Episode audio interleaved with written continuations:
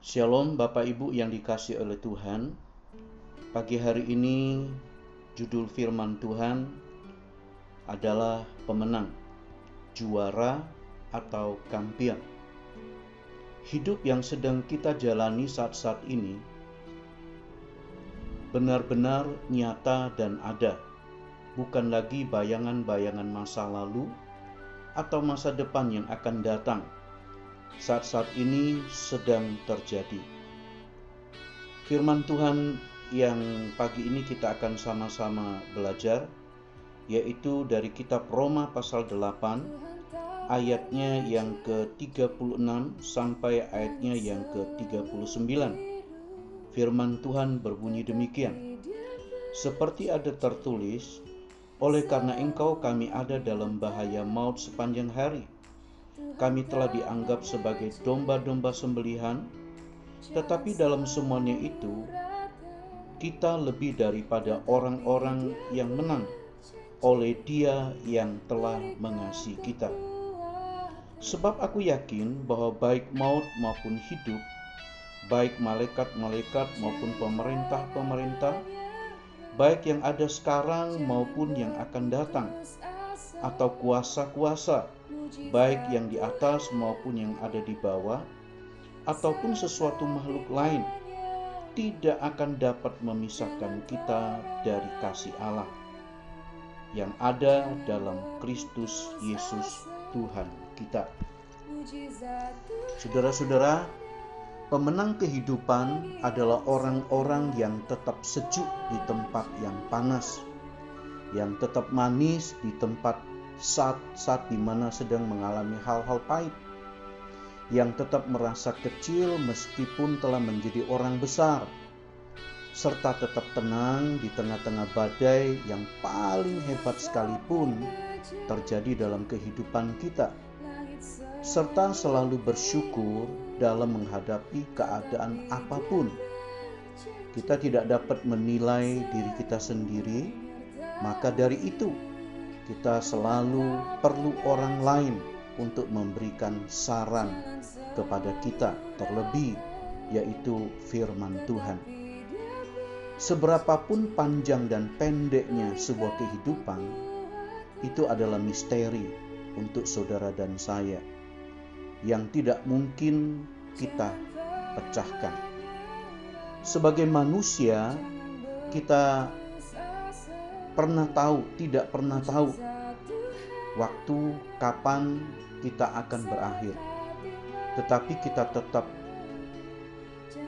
pegang saudara-saudaraku yang kita punya, yang kita yakini dan kita tetap mendedikasikan untuk melakukan yang terbaik serta mampu bertanggung jawab atas kehidupan kita sendiri juga saat juga dapat menjadi manfaat bagi orang lain, niscaya kita setiap hari akan jalani hidup dengan penuh gairah, gembira, optimis, produktif, dan dinamis. Hiduplah dengan penuh hikmat. Pergunakan waktu yang ada kata firman Tuhan untuk selalu berbuat baik serta berusaha untuk belajar, mengasihi, dan menolong sesama, terlebih pada saat-saat keadaan seperti ini. Percayalah, setiap perbuatan yang kita perbuat pasti akan menghasilkan hasil yang terbaik. Jangan lupa, perbuatan selalu akan mengikuti kita kalau kita berbuat baik, maka firman Tuhan katakan apa yang kita tabur pasti kita akan menuai. Apa pun yang kita tanam pasti membuahkan hasil. Yang seperti kita perbuat. Bila saat kehidupan sekarang belum merasakan saudara-saudaraku yang baik, percayalah bahwa mungkin bukan kita yang menuai, tetapi pasti mungkin keturunan kita, anak cucu cicit kita yang akan menuainya. Saudara-saudaraku, firman Tuhan pada pagi hari ini. Allah telah memberikan kita sebagai pemenang. Selamat pagi, selamat beraktivitas. Tuhan Yesus menyertai dan memberkati kita sekalian. Amin.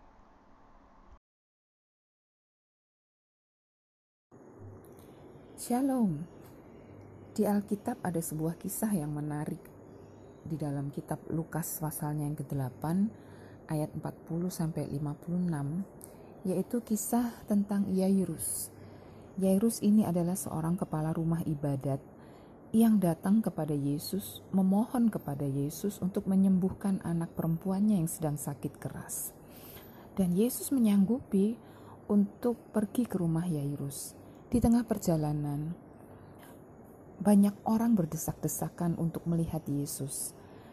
Dan kita bisa bayangkan bahwa perjalanan itu pastinya lambat, tidak bisa cepat. Dan di tengah kondisi seperti itu, terjadi sesuatu. Ada seseorang yang disembuhkan, yaitu wanita yang sakit pendarahan 12 tahun. Yesus mengetahui ada kuasa yang keluar daripadanya dan dia mulai mencari siapa orangnya yang sudah menjamah dia. Dan ketika diberitahu murid-muridnya bahwa banyak begitu banyak orang, bagaimana kita bisa tahu siapa saja ada kemungkinan bisa menyentuh dia. Dan ketika dikonfirmasi, lalu perempuan itu datang kepada Yesus mengakui apa yang dia lakukan, dan kemudian dia mengalami kesembuhan. Kita bisa bayangkan lagi, perjalanan itu terhenti dan Yairus yang sedang galau, Yairus yang sedang eh, betul-betul sangat membutuhkan pertolongan, dia juga harus berhenti dan melihat bahwa ada seseorang yang mungkin dia tidak datang secara khusus kepada Yesus, tetapi dia disembuhkan hanya karena dia percaya kepada kuasa Tuhan. Dan perjalanan itu pun terhenti beberapa saat karena Yesus berbicara kepada perempuan itu. Dan di sana dikisahkan ketika Yesus masih berbicara kepada perempuan itu, datanglah orang datang dan berkata kepada Yairus, "Anakmu sudah mati." Teman-teman, pernahkah kita mengalami situasi seperti ini? Kita berdoa memohon kepada Tuhan dan sementara kita menunggu jawaban Tuhan, kita melihat ada teman, ada sahabat, ada anggota keluarga kita yang yang diberkati Tuhan, yang dijawab oleh Tuhan, yang mengalami pertolongan Tuhan. Sementara kita merasa bahwa kita sudah sungguh-sungguh berdoa kepada Tuhan. Kita merasa kita merasa ya bahwa Sebenarnya kita yang paling membutuhkan, kita sangat membutuhkan pertolongan Tuhan. Tetapi kenapa justru orang lain yang mendapat pertolongan? Mungkin ada perasaan seperti itu yang dialami oleh Yairus. Wanita ini tidak wanita ini mungkin tidak seperti saya yang sungguh-sungguh berdoa kepada Tuhan. Bisa saja Yairus berpikir seperti itu. Perjalanan pentingnya terhambat, tertunda, dan akibatnya anaknya mati. Mari kita lihat beberapa hal. Kadangkala itu terjadi pada kita. Kita memohon, kita berseru kepada Tuhan karena kita sangat membutuhkan pertolongan Tuhan. Lalu kita melihat ada yang mengalami pertolongan Tuhan, sementara kita masih menunggu dan bingung. Mari kita ikut menyelami perasaan Yairus saat itu. Mungkin dia kecewa, dia kesel, dia marah, dia bingung. Kenapa? Bukankah Tuhan sudah menyanggupi datang ke rumah saya? Lalu kenapa dia berhenti? Tidakkah Tuhan tahu bahwa pertolongan Tuhan itu sangat penting bagi saya saat ini? Tidakkah Yesus mengerti bahwa bahwa saya sangat membutuhkan pertolongan Tuhan? Tidak, apakah Yesus lupa bahwa Yesus sudah menyanggupi untuk datang ke rumah saya saat ini juga. Lalu kenapa dia berhenti malah justru berbicara kepada perempuan ini? Dari uh, durasi waktu dari Yesus mulai merasakan ada kuasa yang keluar sampai dia berbicara kepada perempuan itu. Itu sudah sebuah waktu yang bagi kita ketika kita sedang menanti sesuatu itu terasa sangat lama.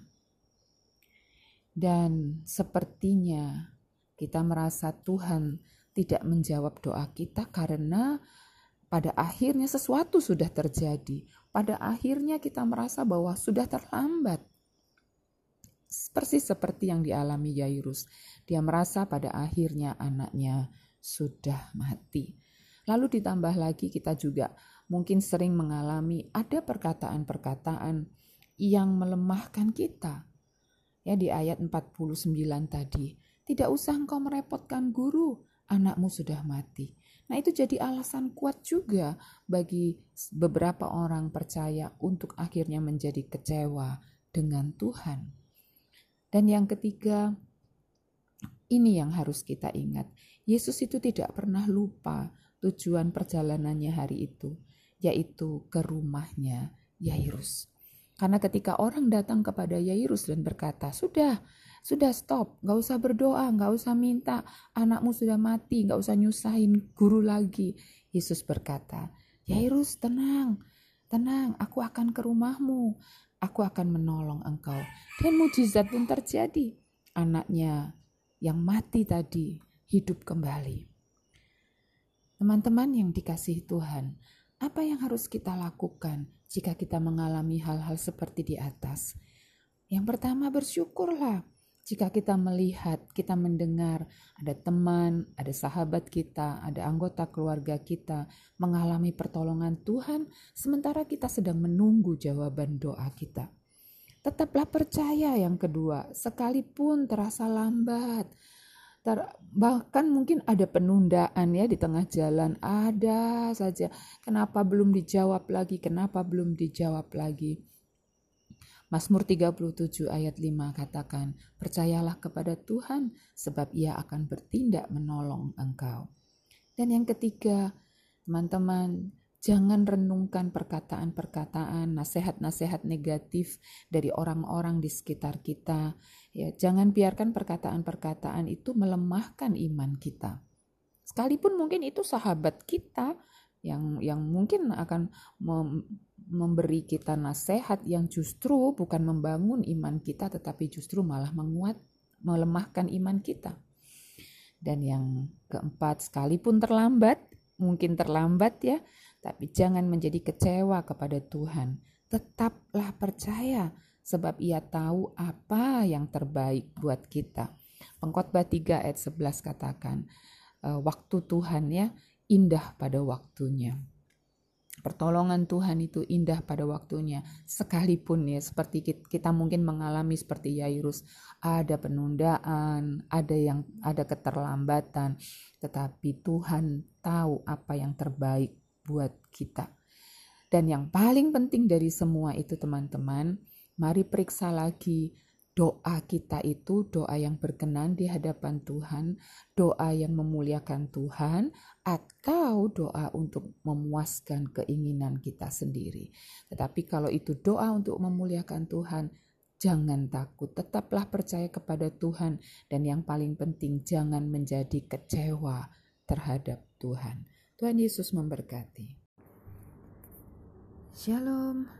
Matius 5 ayat 9 berkata demikian, Berbahagialah orang yang membawa damai, karena mereka akan disebut anak-anak Allah. Kata membawa dalam Kamus Besar Bahasa Indonesia berarti memegang atau mengangkat sesuatu sambil berjalan atau bergerak dari satu tempat ke tempat lain. Sedangkan arti kata damai dalam kata bendanya, menurut kata benda, itu berarti aman, tidak bermusuhan. Kata sifat artinya tentram atau tenang. Menurut Alkitab, kata membawa damai adalah seorang yang bekerja keras mengusahakan untuk membawa atau mentransferkan damai yang dimilikinya kepada semua orang, sehingga memberi ketenangan, rasa aman, dan tidak ada permusuhan. Sumber damai tentu saja adalah Yesus. Di dalam kitab Yohanes 14 ayat 27 dikatakan, Damai sejahtera ku tinggalkan bagimu, damai sejahtera ku ku berikan kepadamu. Dan apa yang kuberikan tidak seperti yang diberikan oleh dunia kepadamu. Janganlah gelisah dan gentar hatimu. Ibu-ibu, arti damai adalah yang pertama, tenang menghadapi penderitaan. Kita punya contoh yang luar biasa, yaitu Yesus Kristus. Ketika dia menghadapi penderitaan, dia menghadapinya dengan tenang, dengan penuh damai, karena dia tahu itulah yang harus dia lewati untuk dapat mencapai tujuannya. Bagaimana ketika dia diadili, dia dihujat, dia disiksa, bahkan sampai disalib pun, Yesus tetap memiliki damai yang luar biasa itu. Dan damai itulah yang dimiliki Yesus itu yang diberikan kepada kita semua. Itu arti damai. Dan arti damai yang kedua adalah tidak ada permusuhan. Yesus tidak memusuhi orang-orang yang memfitnah dia. Yesus tidak memusuhi orang-orang yang meng, mencaci maki bahkan menyalibkan dia. Tetapi Yesus berkata kepada Bapa, Bapa, ampunilah mereka sebab mereka tidak tahu apa yang mereka lakukan. Damai yang diberikan Allah itu yang pertama, dia memberikan jaminan masa depan yang indah. Nanti ibu-ibu baca di Yeremia 29 ayat 11 dikatakan sebab aku ini mengetahui rancangan-rancangan apa yang ada padaku mengenai kamu. Demikianlah firman Tuhan yaitu rancangan damai sejahtera dan bukan rancangan kecelakaan untuk memberikan kepadamu hari depan yang penuh harapan. Damai yang diberikan Allah kepada kita itu memberikan jaminan masa depan yang indah. Ada hari depan yang penuh harapan. Dan damai yang diberikan Allah yang kedua adalah melampaui akal pikiran kita. Filipi 4 ayat 7 mengatakan, damai sejahtera Allah yang melampaui segala akal akan memelihara hati dan pikiranmu dalam Kristus Yesus. Damai yang diberikan Allah itu tidak bisa kita pikirkan dengan pikiran kita yang kecil ini. Sebab damai itu melampaui akal pikiran kita. Membuat orang lain tidak bisa mengerti kenapa Yesus malah justru mengampuni orang yang sudah menyakiti dia. Itulah damai, melampaui akal pikiran kita orang akan bingung melihat kita yang begitu memiliki damai sejahtera yang luar biasa. Nah, ini tugas kita semuanya membawa damai. Bagaimana dengan kita saat ini? Apakah kita dapat melakukan apa yang Yesus katakan dalam Matius 5 ayat 8 itu? Berbahagialah orang yang membawa damai sebab dia akan disebut anak-anak Allah. Jika saat ini kita masih bi belum bisa melakukannya, atau kita sedang tidak memiliki damai itu di dalam hati kita, mari yang pertama datanglah kepada Yesus, Sang Sumber Damai itu. Matius 11 ayat 28 katakan, Marilah kepadaku semua yang letih, lesu, dan berbeban berat, aku akan memberikan kelegaan kepadamu. Datang kepada Tuhan, Katakan kepada Tuhan, berikan aku damai supaya aku bisa tenang. Kita sangat membutuhkan damai itu di dalam waktu-waktu yang berat dan susah ini menghadapi setiap persoalan, baik itu persoalan dengan diri sendiri, persoalan dengan keluarga kita, persoalan dengan kesehatan kita, persoalan dengan keuangan kita, dan banyak hal-hal yang lain. Hubungan sosial kita mungkin datang kepada Yesus. Dan yang kedua, percayalah sungguh-sungguh bahwa Tuhan sudah memberikan damai itu kepada kita. Kita tidak ditinggalkan yatim piatu, sebab Yesus berkata, "Damai sejahteraku ku berikan kepadamu." Jadi, ibu-ibu, mari kita lakukan kedua hal. Yang pertama, setiap saat mintalah damai yang sudah diberikan Allah itu menguasai, memerintah hati dan pikiran kita, sehingga kita bisa tenang menghadapi apa pun. Dan yang kedua, mari jadi pembawa damai melalui tutur kata, sikap, respon kita, sehingga orang-orang di sekitar kita pun diberkati dan mereka menjadi tenang, mereka memiliki damai seperti yang kita miliki. Dengan cara demikian, maka nama Tuhan dipermuliakan melalui hidup kita. Lakukan semuanya secara natural saja, secara alami, tidak usah dibuat-buat, tidak usah dipaksakan. Sebab jika kita memiliki damai itu di dalam hidup kita, maka secara alami kita akan mentransferkannya kepada orang-orang di sekitar kita. Tuhan Yesus memberkati. Shalom. Rasul Paulus menasehatkan kepada kita di dalam Efesus 5 ayat 15 karena itu perhatikanlah dengan seksama bagaimana kamu hidup. Hari ini kita akan membahas tentang bagaimana cara kita hidup di uh, akhir zaman ini.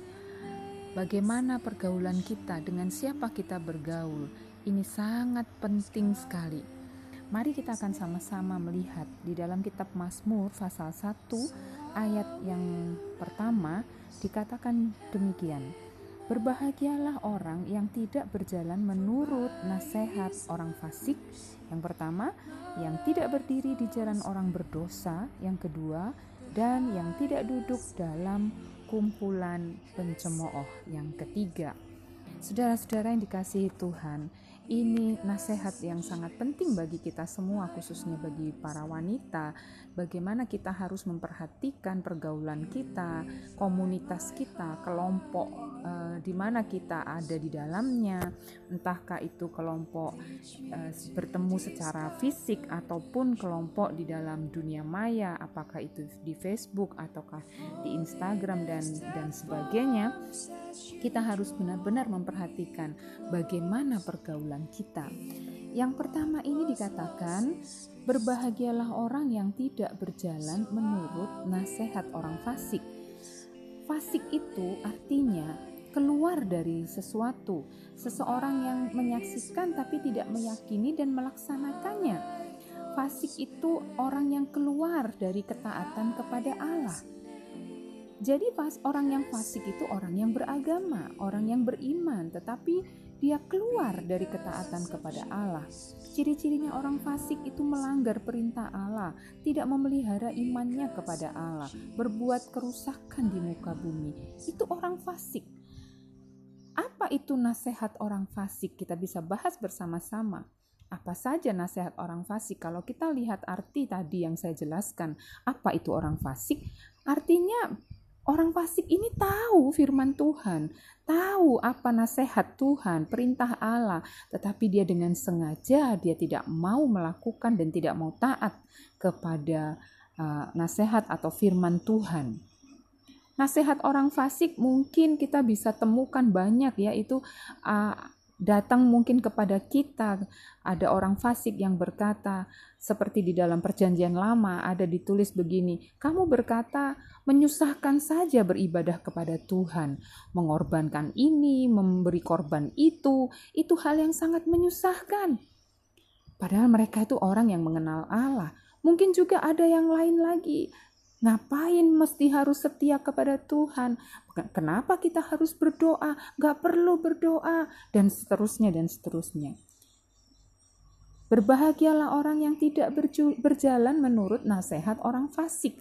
Jadi, Mari perhatikan dengan sungguh-sungguh jika ada nasihat yang datang kepada kita sekalipun itu orang yang seiman dengan kita, orang itu ada di dalam kelompok kita, tapi kalau itu tidak sesuai dengan firman Tuhan, mari Jangan berjalan menurut nasihat orang fasik. Jangan berkata, "Oh iya ya, benar juga." Jangan berkata seperti itu, saudara-saudara. Tetapi mari kembali kepada Alkitab. Apakah yang dinasihatkan oleh orang fasik itu sesuai dengan kebenaran, dengan firman Tuhan, atau tidak?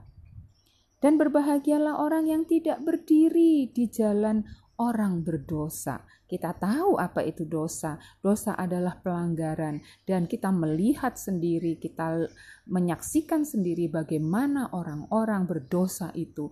Mereka tidak takut berbuat dosa, mereka tidak takut melanggar perintah Allah. Dosa adalah pelanggaran terhadap hukum-hukumnya Tuhan. Contoh yang paling sederhana adalah Adam dan Hawa ketika melanggar perintah Allah dengan memakan buah pengetahuan yang baik dan yang jahat tidak du, tidak ber, berdiri di jalan orang berdosa. Logikanya kalau kita berdiri di jalan, kita akan melihat ya aktivitas yang terjadi di jalan itu. ada begitu banyak kegiatan dan kalau kita berdiri kita akan melihat Nah, kalau kita berdiri di jalannya orang berdosa, kita akan melihat apa yang dilakukan orang-orang yang berdosa ini yang melanggar perintah Allah. Kalau kita terus-menerus berdiri di sana, maka lama-kelamaan kita juga akan melakukan hal yang sama. Jangan berdiri di jalan orang berdosa, jangan tinggal tetap di sana. Kata firman Tuhan, firman Tuhan mengatakan, "Lari kalau ada orang yang melakukan dosa terus-menerus lari keluar dari sana. Lalu yang ketiga dikatakan yang tidak duduk dalam kumpulan pencemooh. Saudara-saudara, duduk itu artinya apa? Duduk itu artinya bersahabat, bergaul, berteman, ya, e, baik di dunia yang nyata ataupun di dunia maya. Duduk itu artinya ya duduk bersama-sama dengan sekelompok orang tidak duduk dalam kumpulan pencemooh. Kumpulan ini bicara komunitas. Di dunia maya, di sosial media, kita punya komunitas ya, banyak sekali sebutan-sebutannya sekarang ini. Tidak duduk dalam kumpulan pencemooh. Pencemooh, pencemooh ini menurut Kamus Besar Bahasa Indonesia artinya pencaci, pencela, pengutuk, pengkritik, dan pencemooh adalah orang yang suka melontarkan kata-kata hinaan, menertawakan, mengkritik dengan kasar, dan keras, lalu menunjukkan ketidaksukaan dengan cara-cara yang merendahkan, eh, menyatakan penolakan dengan cara yang melecehkan. Pencemooh, dan kita menjumpai begitu banyak orang-orang yang menjadi pencemooh. Firman Tuhan dengan tegas menasehatkan kepada kita, jangan duduk Jangan duduk dalam kumpulan pencemooh. Kita pernah mendengar sebuah quotes yang berkata begini, dengan siapa kita bergaul, kita akan jadi seperti mereka. Jadi bijak, mari jadi bijak Hati-hati dalam bergaul. Pilihlah teman-teman yang positif, yang dapat membangun pribadi kita menjadi pribadi yang lebih baik. Jangan bergaul dengan orang-orang yang hanya akan membuat kita menjadi pencemooh, kita menjadi orang fasik, kita akan menjadi orang yang berdosa. Saudara-saudara, kenapa uh, firman Tuhan mengatakan jangan duduk, jangan berjalan, jangan berdiri di jalan-jalan orang fasik, berdosa dan pencemooh? Karena di dalam ayat yang keempat dan keenam dari Mazmur pasal 1 itu ada uh, akhir dari orang-orang seperti itu. Saya bacakan, bukan demikian orang fasik. Mereka seperti sekam yang ditiupkan angin. Sebab itu orang fasik tidak akan tahan dalam penghakiman. Begitu pula orang berdosa dalam perkumpulan orang benar. Sebab Tuhan mengenal jalan orang benar, tetapi jalan orang fasik menuju kebinasaan.